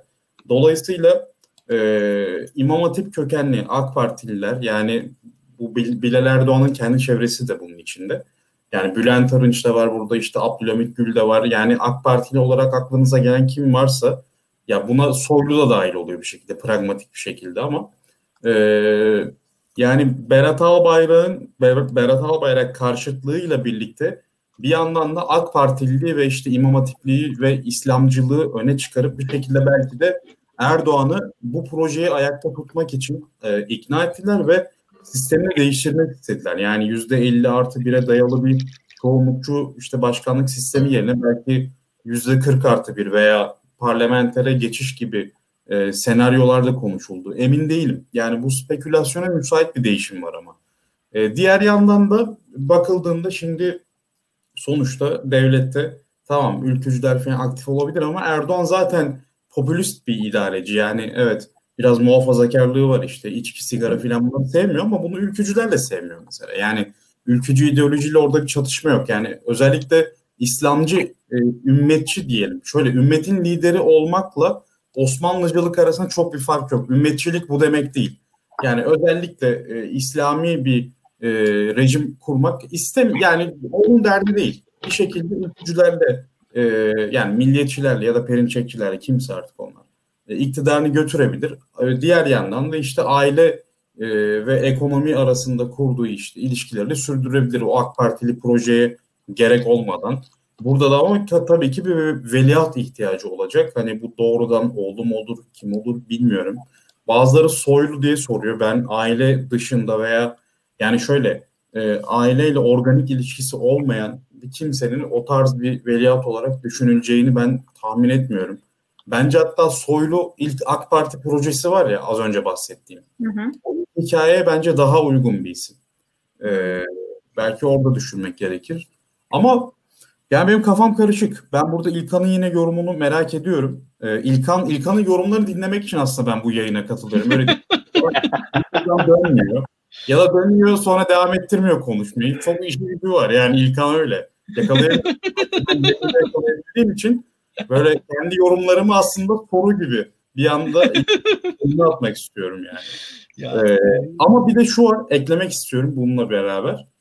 Şimdi İlkan şeyden çok emin blöf konusunda. Yani Albayrak'ın istifasının meselesinde. Ama ben metne bakıyorum blöften çok yani bir reaksiyon var orada. Yani blöf yapılıyorsa o kadar reaktif yani çarpık çupuk yazılacak metinle blöf yapılmaz diye de düşünüyorum. Yani burada biraz şeytanın avukatlığını oynamak isterim ona. Ya hem velihat ve bu iki senaryo sorumu ben ortaya bırakayım hem de bu blöf konusundan neden bu kadar emin? Acaba bilgi mi aldı? Ee, onu merak ediyorum. Öyle de kapatabiliriz dilerseniz yani. Ya e, açıkçası bilgi almadım yani bu konuda. E, bilgi almadım ama şunu e, biliyorum. Ya Berat Albayrak geldiği konuma yani iyi e, bir ekonomi bakanlığı yapsın diye gelmiş değil. Açık konuşalım. Yani Berat Albayrak ya en iyi ekonomi bakanı arıyordu Recep Tayyip Erdoğan'dı. Berat Albayrak'ı buldu değil.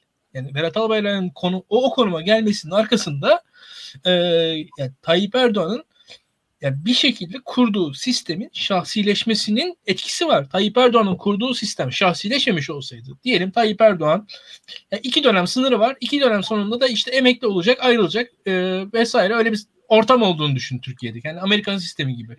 Ya öyle bir sistemde Tayyip Erdoğan ben Berat Albayrak'a kolay kolay bakan yapmazdı diye düşünüyorum. Yani e, veyahut da bu televizyonların mesela sabah grubunun e, gene İslami e, duyarlılığı yüksek olan mesela ülkere ait olduğunu düşünün.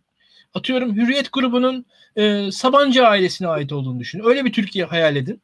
O Türkiye'de Berat Albayrak'ın bakanılmasına çok da ihtiyaç yok. Yani gene Naci Ağbal, Lütfü Elvan falan bir tane e, dindar bir ekonomist bulunur. E, çok rahat Türkiye'de ekonomi idare edilebilir. Yani Türkiye'de e, Berat Albayrak'ın CV'sine sahip, ondan çok daha iyi CV'lere sahip çok fazla insan var aslında. Yani bugün e, ben hatta yani birazcık daha spekülasyon yapayım. Gelecek Partisi'nden 5 kişi sayayım. Deva Partisi'nden 10 kişi sayayım size yani hani bakan olabilecek. Şimdi bu insanlardansa neden Berat Albayrak yapıldı? Bu veliahtlık hikayesinden dolayı yapıldı. E şöyle devam edelim. Ya mesele faizse eğer sadece faizse ya bugün faizler gene artırılacak. Yani şu anki hikayeye göre. Yani çok da farklı bir ekonomi ben hani faiz arttırmaksa azaltmaksa yani Berat Albayrak faiz arttırdı da arttırmadı da. İkisini de Berat Albayrak'ta yaptınız siz. Bunda ikisi de yapıldı. Yani bu aynısı şimdi de olacak. Şu anda da böyle çok inanılmaz rasyonel bir ekonomik politika falan bekliyor muyuz biz? Ya ben ben beklemiyorum şahsen. Ya bugün inanılmaz farklı bir ekonomik paradigma falan çıkmayacak ortaya. Ee, zaten hatta yani Enes çok güzel söyledi. Ya paradigma falan da hikaye. Rezervi niye sattık? Bir yandan faizleri niye bastırdık? Türkiye'de ya böyle bir yallap şap bir ekonomik düzeni var. Hala aynı şeyin devam edeceğini düşünüyorum ben. Belli bir süre ciddiyet, bir yerden sonra tekrar genişleme. Seçim olduğu zaman işte e, bir noktada gene e, esnafa kredi falan verilir, bir şeyler yapılır. Olmadı işte bedelli askerlik çıktı, bir şeyler bulunur. Bir yerden hani swaplar açılır, kapatılır. Yani Türkiye'de yani çok da değişik bir ekonomik paradigmanın ben oluşacağına da inanmıyorum. Onu da söyleyeyim. Yani e, ya buradaki blöf konusu da şu. Ya tabii ki başarılı olmadı zaten. Yani, yani ben dediğin dediğin ne haklısın. Yani metinde so- sorun var mıydı? Vardı. Ee, tabii ki e, ama şu öyle bir metinle istifa etmesi geri dönmek istediğini de gösteriyor bence. Metnin kendisi de. Yani o metnin o, o hikayede yani ya geri dönmek istemiyorum ben güle güle diyen birisi tam siyaseti bırakıyorum bundan sonra ailemin çiftliğinde yaşayacağım işte çay toplayacağım falan deseydi yani e, hikaye böyle bir istifa metnine de gerek yoktu yani gördüğüm lüzum üzerine istifa ediyorum dedi. Bakın dikkat edelim. At izi it izine karıştı diyor o metinde. At izi it izine karıştı. At izinin it izine karıştı karışması ne demek? Sözlüğü açın bakın. İyi ile kötü karıştırıldı. Suçlu suçsuz karıştırıldı. Bunu yapan, at izini it izine karıştıran, yani iyiyi kötüyü ayıramayan, suçluyu suçsuzu ayıramayan kişi kim? Tayyip Erdoğan bu metinden çıkan. Yani at izini it izine karıştıran kim ki? Kim peki yani? Burada bir sistem var. Katılıyorum ama burada şu var ya te, diyor ki sen asıl e, müttefiklerinle, hakiki müttefiklerinle, hakiki olmayan müttefiklerini ayıramıyorsun diye kayınpederine bir sistem olduğunu düşünüyorum ben o metinde açıkçası. Yani çok net bir şekilde. Yani at izi it izine karıştı suçlu suçsuz demek. Yani sözlüğe baktığın zaman bu kelime çıkıyor ortaya. Sonumuz hayır olsun diyor. Yani te- yanlış bir iş yapılıyor diyor metnin sonunda sonumuz hayır olsun normal bir e, hani mektubun sonundaki ifade değil. Açık konuşalım. Şimdi metnin kendisi herkes metnin kendisi konuşmaya başladı. Fakat dikkat edin metnin kendisi yavaş yavaş sansürlendi şu anda. Yani e devam edelim. Bir de ben de hani hep yaptığım şey hani metin analizi falan deniyor. Orada klasik hikaye. E, Süleyman Soylu'nun istifasının reddedildiği metinde halkın takdirini kazanmıştır diyor. Tayyip Erdoğan'ın Berat Albayrak'ın istifasını kabul ettiği metinde Tayyip Erdoğan tarafından takdir edilmiştir diyor. Yani bak basit bir şekilde. Takdir ifadesi birinde halka ben takdir ettim demiyor. Süleyman Soylu halk takdir etti diyor. Berat. Albayrak ise ben takdir ettim diyor. İki metni alın bakın tek tek okudum ben metinleri. Ee, aynı kelimeler nerede geçtiğinden bile anlaşılabiliyor bazı şeyler diye düşünüyorum. Ee, ya benim son bir senaryo olarak yine bir spekülatif bir şey ortaya atayım. Ee, bu arada şey bence Tayyip Erdoğan bence Berat Albayrak ekibine çünkü Serhat Albayrak ve Berat Albayrak İstanbul seçimlerini aslında yenileten ekip diyebiliriz bence. Ya o konuda olan Tayyip Erdoğan'ı ikna eden. Oradan kalan da bir hesap olabilir bu arada. Yani oradan biri deftere yazıyor olabilir. Çünkü yani hiç yoktan yere bir anda İstanbul gibi bir yerde 805 bin fark ediniz. CHP %54 oy aldı. Yani bu çok ilginç bir gelişme. İşte e, onlara yeni bir lider verdiniz e, İmamoğlu gibi. Ve İmamoğlu biraz şey yani aslında Tayyip Erdoğan'ın e, kriptonite yani şey açısından. Çünkü her kitleyle konuşabilen şu an aslında bence Ali Babacan'la birlikte ikisi var. Mansur Yavaş bir bakıma yani o da Kürtler konusunda biraz e, eli zayıf ama e, ama en çok bunların içine çıkan mesela İmamoğlu. Bence oradan bir şey var yani Albayrak'ın aleyhine işleyen bir hesap vardı bence. Birikti birikti böyle bir şey yol açtı. Peki e, şimdi dış politikada Türkiye çok aktif değil mi? Yani ben şimdi Türkiye dış politikasına baktığımda şunu hayal edemiyorum. Yani bu iktidar nasıl değişecek? Bu dış politikayı bu muhalefet eğer sürdürecekse bu, bunu nasıl garanti edecek? Mesela işte e, yani bu askeri çevreleri bunun için düşünebiliriz. istihbar çevreleri bunun için düşünebiliriz. Ve bayağı bir miras bırakacak. Çünkü Türkiye bir bakıyorsunuz Libya'da, işte bir bakıyorsunuz Suriye'de, Azerbaycan'da, Kıbrıs'ta, Ege'de sürekli aktif. Ee, şimdi aklıma şunu getiriyor. Diğer damat ve Hulusi Akar gibi isimler de var aslında. Ee, yani bu isimler siyasete daha dahil olabilir mi? Biz Hakan Fidan'ın dahil olup sonradan e, bir şekilde görevine devam ettiğini görmüştük. E, bu isimlere dair bir yorumunuz var. Ben onu merak ediyorum. Yani yine kendi işlerini yapan geri planda devam eden bir e, konuda mı yer alırlar yoksa ön plana çıkarlar mı?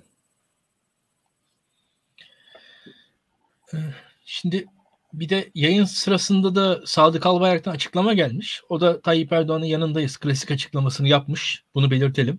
Ee, bu önemli. Ya bu önemli derken şu e, aslında şey yani yapabilecekleri de bir şey yok yani. Orada Tayyip Erdoğan evet. çatışmaya falan girmez yani. O, o konuda hani bence e, ya Barış arkadaş falan çok spekülatif şeyler söyledi yani gereksiz yani açıkçası. yani bir hani ateşi harlamak mı istiyorlar bilmiyorum da yani bilmeyen insanlar atıp tutuyorlar. Ee, Takipçi kasıyorlar gibi geliyor bana. Ya, e, evet yani hakikaten de şöyle bir şey var. Ee, heyecanlı günlerde heyecanlı şeyler söyleyen insanlar ilgi çekiyorlar. Tamam biz de biraz heyecanlı şeyler söylüyoruz da ölçü kaçırmamak lazım yani onu söyleyeyim en azından. Yani spekülasyonun da bir e, namusu vardır diyelim. en azından e, biz de spekülatif konuşuyoruz. Yani bizim de dediklerimiz e, hani e, bilimsel tunç yasalar falan değil yani. Ama e, son, ama sonunda bir e, mantık silsilesi içerisinde yani bir e, tutarlılıkta kaygısıyla yazıyoruz diyelim. Öyle söyleyelim. E, şimdi burada şu var. Bütün bu hikayede aile hala aile. Ama aile hala aileyken de aile içinde de mesele var. Ha yarın bir gün aile her zaman dışarıya karşı bir arada olmayı tercih eder. Hani aile açısından mantık yani teknik olarak onu söyleyebilirim. Ee, ve aile bir arada olmayı tek, e, tercih edecektir. Ancak e, bu aile yapıları e, kamudaki e, diğer güçler tarafından izleniyordur diye tahmin ediyorum. Ve e, her ne kadar işbirliği içerisinde olsalar da gerek güvenlik bürokrasisi, gerek e, hatta yani parti içi yapılar, dini yapılar vesaireler kendi özelliklerini sürdürmek isteyeceklerdir. Mesela burada e, hatırlayalım. Birkaç şey söyleyeyim mesela. İstanbul Sözleşmesi. İstanbul Sözleşmesi üzerinden hangi vakıflara e, tepki geldi? Ailenin olduğu vakıflara tepki geldi. Hangi yapılardan? İslamcı yapılardan. Mesela, mesela bakın burada aile ile İslamcı yapılar arasında hemen bir çatışma. Hani İstanbul Sözleşmesi'nin ve gündeme gelmesinde bu yapı vardı. Bakın şu an Berat Albayrak'ın yaşadığı şeyle İstanbul Sözleşmesi hikayesinde bile yakınlık vardı. Bak. Yani buradaki çatışma mekanizmasını görmek lazım yani. Ailenin tarafında bir yapı var. O yapıların STK'larda boyutu var. Mesela orada ailenin diğer tarafını gördük biz o İstanbul Sözleşmesi vesaire e, işte İslami feminist vakıflar o vakıflardaki insanların bir araya gelmeleri Tayyip Erdoğan hatta İslam'da güncelleme vardır söylemleri o söylemden geri gelmesi vesaire hikaye orada çıkıyor mesela. Şimdi e, senin dediğin şeye geleyim e, Onur. Yani Türkiye hakikaten dış politikada e, çok fazla gündeme sahip. Çok fazla halkımız da seviyor dış politikayı. Yani e, işte emperyal gündemler, e, ordularımız bir taraflarda sürekli çatışmalar var. Güvenlik siyasetinin toplumda da karşılığı var. İşin gerçeği. Anketlere bakıyoruz. E, ama bir yandan da şunu söyleyelim. E, oyu e, da vatandaş veriyor. Yani baktığın zaman bu yapılar ne zaman seçmende karşılık bulurlar bilmiyorum ama şu an etkinlikleri artacaktır. E, objektif olarak ben şöyle söyleyebilirim sana. Türkiye ile Amerika arasında daima bir ilişki olacak. Ve Türkiye ile Amerika arasında Yani ilişki kuran e, hükümetteki iki yapıdan bir tanesi tasfiye oluyor şu anda. Onu görüyorum ben. Öyle ya da böyle Berat Albayrak'ın bir şekilde Trump yönetimiyle bir ilişkisi vardı. Biz e, resimlerini gördük. E, işte Beyaz Saray'da e, kabul edildi Berat Albayrak. Amerikan Başkanı, yanında Amerikan Başkanı'nın damadı Jared Kushner ve Amerikan Maliye Bakanı, e, onun ismini unuttum böyle siyah saçlı gözlüklü bir düz suratlı bir adamdı.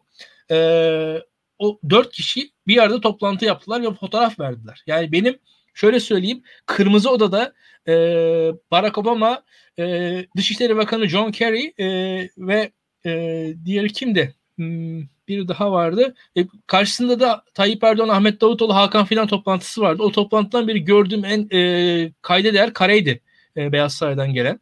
Şu an o kare yok.